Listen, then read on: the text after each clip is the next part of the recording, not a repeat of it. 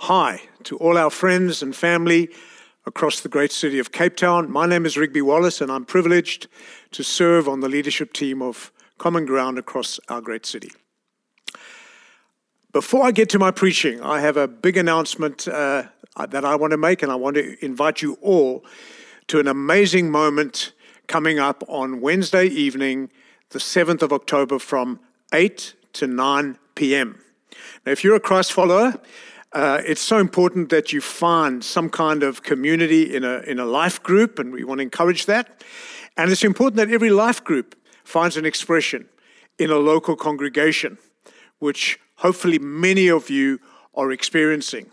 But it's also important that local congregations are part of a gospel movement.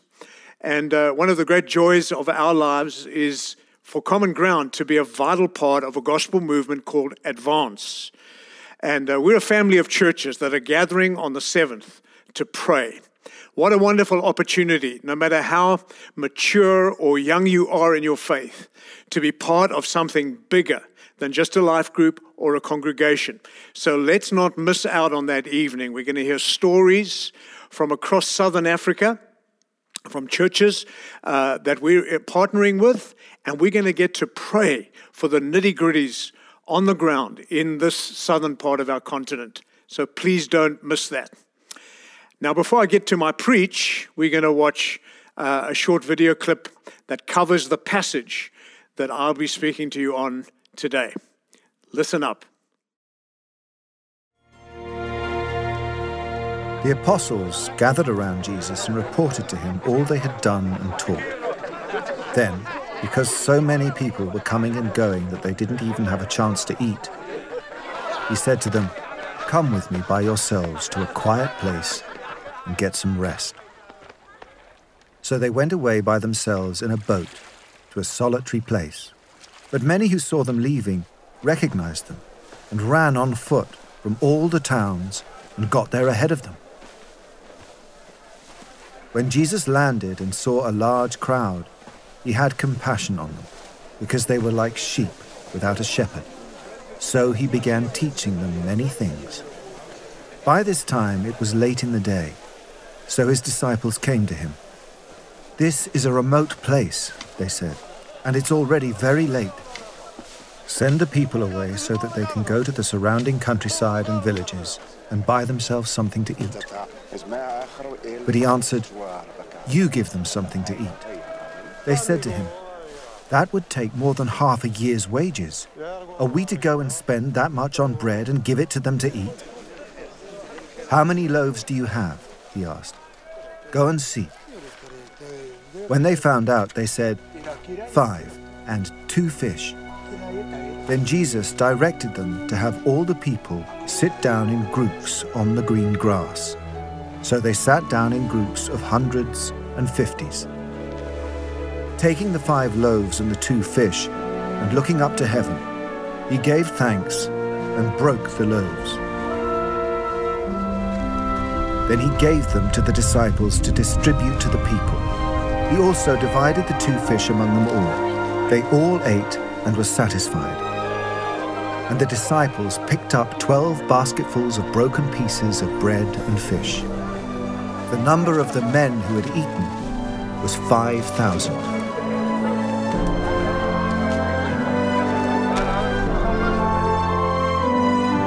Immediately, Jesus made his disciples get into the boat and go on ahead of him to Bethsaida, while he dismissed the crowd. After leaving them, he went up on a mountainside to pray. Later that night, the boat was in the middle of the lake, and he was alone on land. He saw the disciples straining at the oars because the wind was against them. Shortly before dawn, he went out to them, walking on the lake. He was about to pass by them, but when they saw him walking on the lake, they thought he was a ghost. They cried out because they all saw him and were terrified. Immediately he spoke to them and said, Take courage. It is I. Don't be afraid. Then he climbed into the boat with them, and the wind died down. They were completely amazed.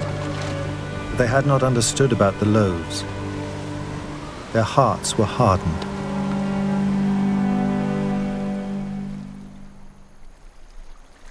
When they had crossed over, they landed at Gennesaret and anchored there. As soon as they got out of the boat, people recognized Jesus. They ran throughout that whole region and carried the sick on mats to wherever they heard he was. And wherever he went, into villages, towns, or countryside, they placed the sick in the marketplaces. They begged him to let them touch even the edge of his cloak, and all who touched it were healed. What an amazing window into the life of Jesus. Mark is doing something wonderful here. He's picking up the pace in terms of peeling back uh, a deeper understanding of who Jesus really is. And that's what he's doing in the whole gospel. He's introducing us to ever increasing layers of the identity of Jesus. The other thing that he's doing is uh, running through this particular passage that we're working with today is, uh, is, is introducing themes of what Christ is doing. We see in this passage that uh, he is moved with compassion towards his disciples and friends, uh, uh, and he sees them as sheep having no shepherd. That's a crisis for that first century world and for our world in which we live. He's also moved to action in the way that he feeds his followers and friends. And the other theme you see developing in this, in this wonderful uh, uh, passage is his movement building by forming his followers for future exploits in really unusual ways. Something really strategic is in play. And I hope that whets your appetite. In verse 34 of the passage, Jesus sees us as sheep and he sees himself as shepherds. Uh, we read this when he went ashore, he saw a great crowd and he had compassion on them because they were like sheep without a shepherd, and he began to teach them many things. We're going to interrogate this passage. We're going to ask all kinds of, of questions as we go through uh, a large part of this chapter. The first question we want to ask of the text is what does it tell us about ourselves that Jesus sees us as sheep?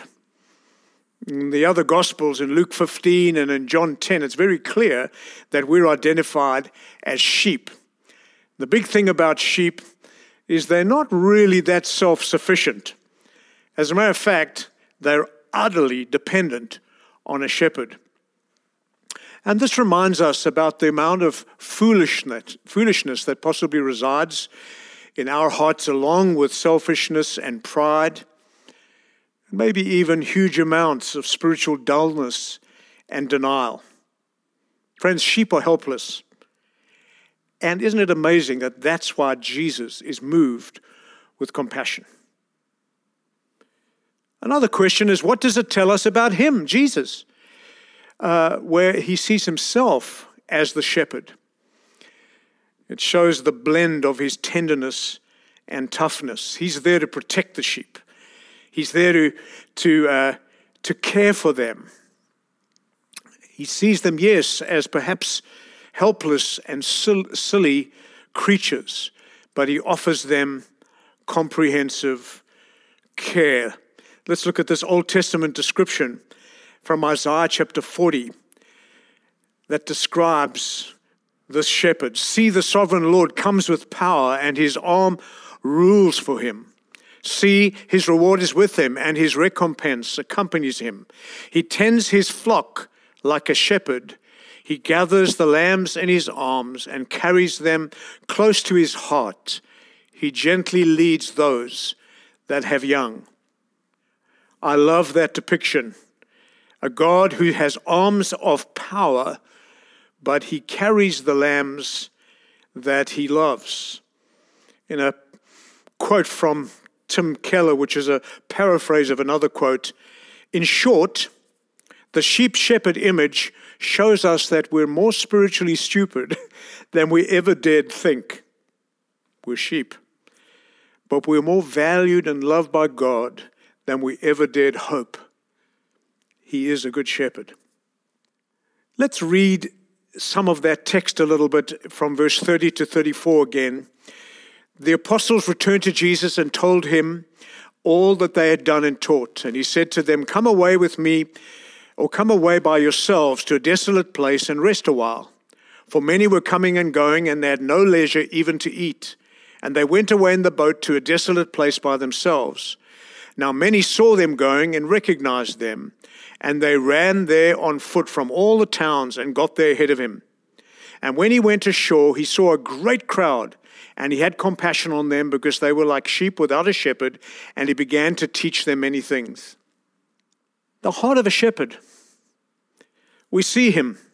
He's moved with compassion. It's a deep compassion, and the word for compassion there is it really means from the depths of his being.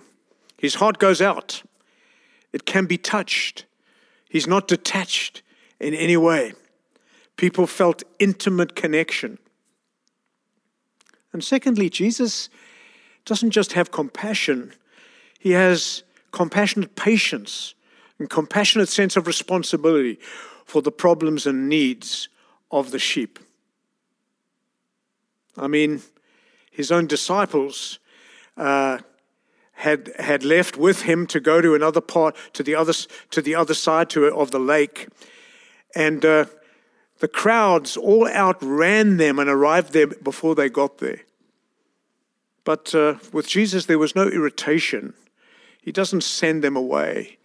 He's not like his own disciples who see that getting rid of the, or want to get rid of the need by getting rid of the needing, needy.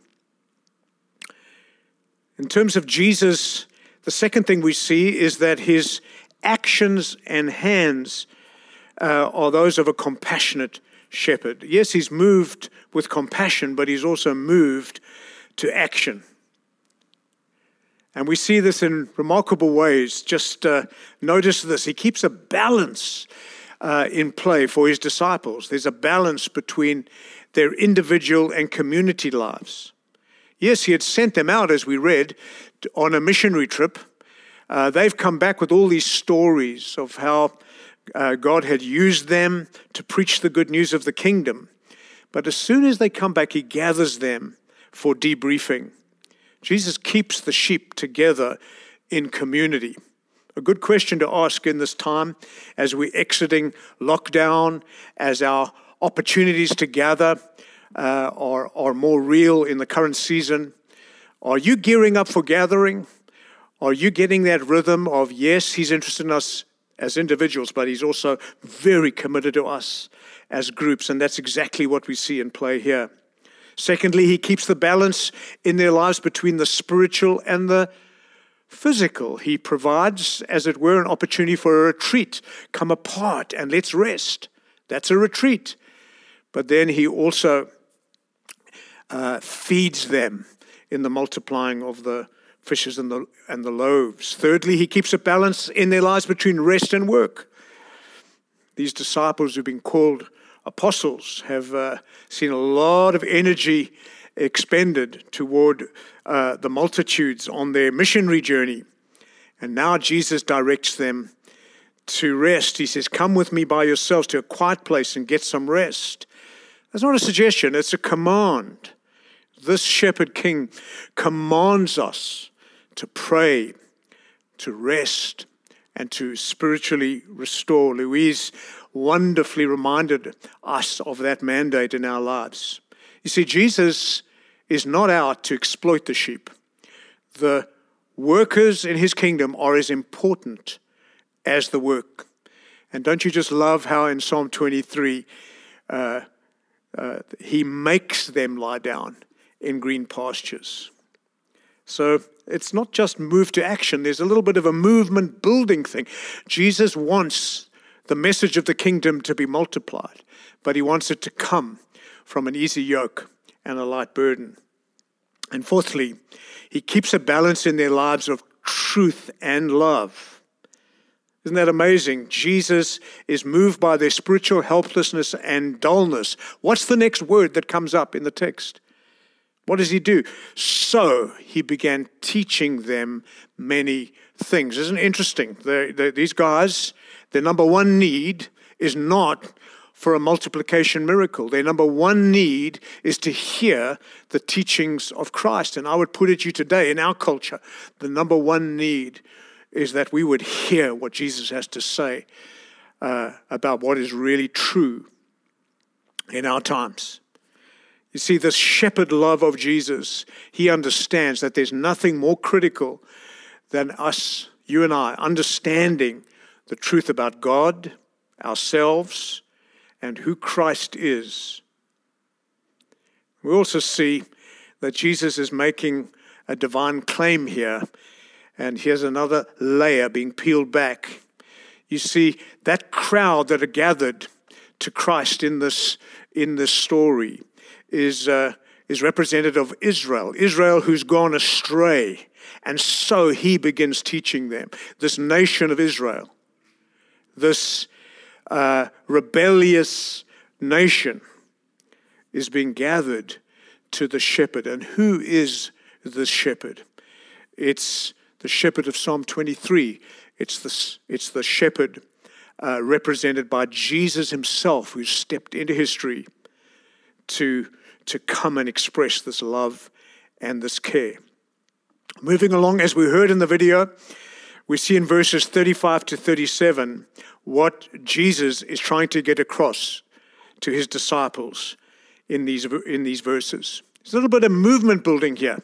He wants us to understand that without him, we can do nothing. And as this miracle starts to uh, uh, uh, uh, be experienced, notice that Jesus at first seems really unreasonable. The disciples uh, bring a rational proposal to Jesus let's send the people away, seemingly, so that they can buy food. Instead, instead, he insists that these disciples feed them. Of course, they're just totally exposed and that's Jesus' point. They become immediately aware of their limits. The second thing we see is that uh, in his hands, in Christ's hands, uh, inadequate resources, our little, can be multiplied into much. The insignificant becomes significant, the insufficient becomes sufficient, and a messianic feast is spread before him. It reminds me of Ephesians 3. Now, to him who is able to do immeasurably more than we can ask or imagine.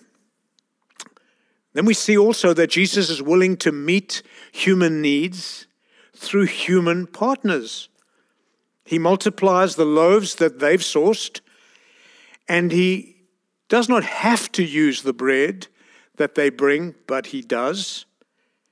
And he could easily have created all these freshly baked loaves of bread, but he doesn't. Why? He wants to show that through the inadequacy of their resources, his adequacy, his power, his sufficiency comes bursting through as expressions of love and grace. And finally, in this part of the talk or miracle, we see the importance of prayer in this shepherd's life. And Jesus is an example to all of us, isn't he? Before he multiplies the loaves and the fishes, he lifts up his eyes to heaven. He's looking up to heaven. I want to ask you, what are you doing in these uh, difficult days in which we live? Are you looking in to get depressed? Are you looking out to get distressed, distressed? Or will you look to Him and be at rest? He is our wonderful shepherd. What does the feeding of the 5,000 teach us about Jesus? The nature of his personhood and his work. Now, here's something that's really interesting. Uh, I've only noticed this uh, recently that the feeding of the 5,000 isn't a rescue of any kind in reality. There's not hunger, uh, there's not a famine in the land, and there's no uh, cry from the multitudes of hunger. Food was available in a short distance to neighboring towns and villages. And perhaps those who gathered and had the loaves and the fish, they didn't even know that they had experienced a miracle. And that primarily this was about the disciples experiencing the supernatural power of God. You see, this miracle is recorded in all four Gospels.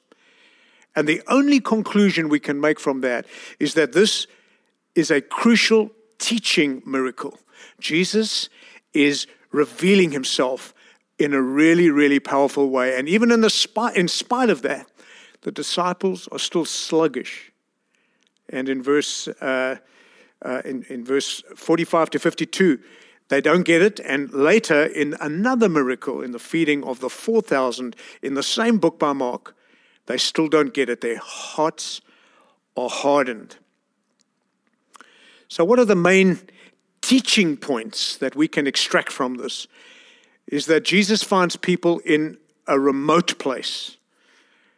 Mark uses the Greek word for desert three times. Why did Mark push the idea of this desolate place? Because he's picking up on the Septuagint version of the wilderness in the Old Testament. And he's evoking the memory of Moses leading and feeding Old Testament sheep in the wilderness. Even the fact that Jesus sits them down in 50s and 100s alludes to Moses' organizational model in Exodus 18. What's the point? Well, deep in the memories of Israel is this picture of the bread of heaven coming down, the manna, God feeding them. Well, in the same way, God, the shepherd of Israel, is among them, and he is feeding them bread from heaven. Except it's not manna. This is the true bread, who is at the same time the true shepherd, and he is feeding them. Ultimately, the shepherd will lay down his life for his sheep. And no one else can do that because he lived the perfect life, died the perfect death, that every wayward sheep deserved to die. The second thing we see in terms of the teachings flowing out of this is we see that uh, this feeding miracle is a sign of the kingdom. It wasn't primarily a naked display or proof of his power. You see, right through the Gospels, Jesus heals the sick, raises the dead, feeds the hungry. And he shows, whilst he does that, that he's no more satisfied with the condition of this world than we are.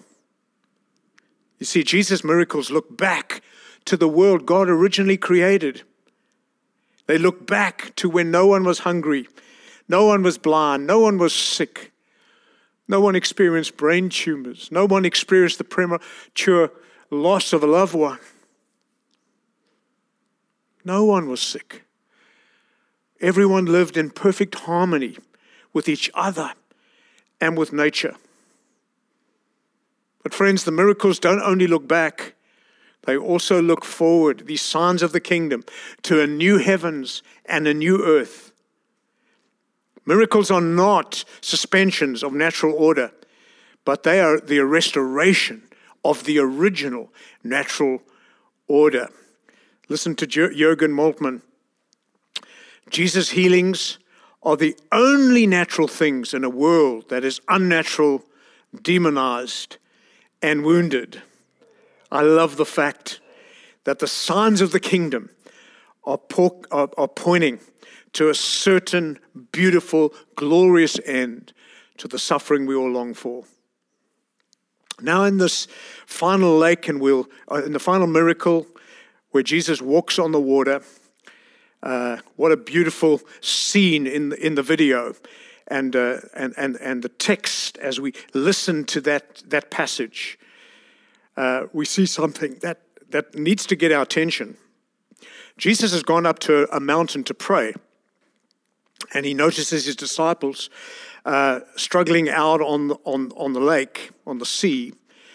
Uh, but there's no cry for help there. Yeah, it's a normal storm. This is not primarily a, a miracle designed to rescue his disciples out of dire trouble. You see, most miracles are rescues from demons, hunger, sicknesses, and storms. But I want to put it to you that this miracle is a sign of enormous power, not for their rescue from, from uh, difficulty out on the sea, but this rescue was aimed at rescuing them from their ignorance. You say, Rigby, how do you see that? Well, follow with me. We read in verse 48 to 49 that Jesus was about to pass them by. This is a remarkable phrase pass them by. And the grammar in the text indicates that this was the significant thing Jesus was doing. He was going to pass by. And then he says immediately, Don't be afraid, for I am, is what the literal Greek language says. And these are echoes of Moses' encounter with the living God when he was up on the mountain and he wanted to see God's face. God says, No man can see me and live, but I will hide you in the cleft of the rock and I will pass by. Moses had a revelation of Yahweh, the one who passed by. And these future apostolic pioneers were about to move into the book of Acts. This movement that was being built needed people who had a revelation of who it is that they were serving. And now Christ comes to them as the one who's passing by. This is none other than God. This is no cosmic fairy tiptoeing through the tulips. This is God. And then he says, Don't be afraid, for I am. That's the same name that God identifies himself with when Moses encounters him at the burning bush. He says, I am. Thus, by saying, I am, and thus by saying, by passing by, the layers are being more fully pulled back from Christ's identity. He shows that he is not just a shepherd, he is a shepherd king, he is a shepherd creator, and whose actions are now positively godlike. But notice he applies it to them. He says, I want you to know the one who passes by, the one who is I am. This is the one who's saying to you, Do not be afraid. Take courage. Folk, I hope you can hear Christ coming out of this passage to you and to your life and your circumstances. He's saying, You are not in the hands of clumsy human beings and circumstances. You are not a cook bobbing in an ocean of insecurity. You are mine. If you're a follower of Christ, He is your God. And, folk, the key question is if this is true, what different difference should it make to the disciples? What difference should it make to you and I? I love this passage in Psalm 77. Uh, with your mighty arm, you redeemed your people, the descendants of Jacob and Joseph. The waters you, you saw and writhed, the very depths were convulsed.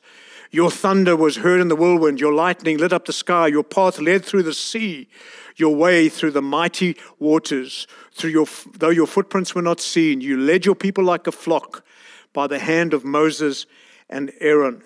You see the, ex, the echoes of Exodus. You see the, the manna coming down. Here's the bread being multiplied. You see Moses going up onto a mountain to encounter God.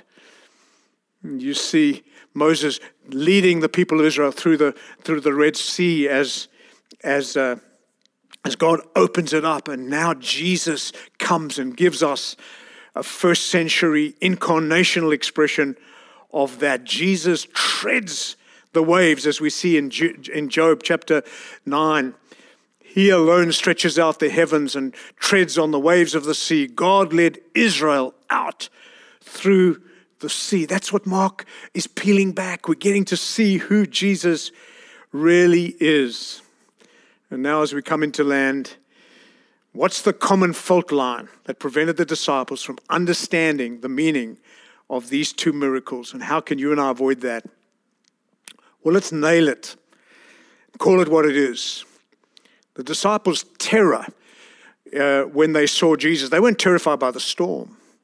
But when they saw Christ walking across them, when they saw the creator of that ocean walking, they were terrified. What was the issue? It was their failure to apply to their lives what they should have known by now. I wonder if we have that echoed in our experience. We know so much, but we should so, know so more in the depths of our being. Jesus is both King and Shepherd and more. The disciples hadn't realized in the fullest sense who he is. And that's why it says they didn't understand about the loaves. It wasn't about the loaves and the fish, it was about who was multiplying it.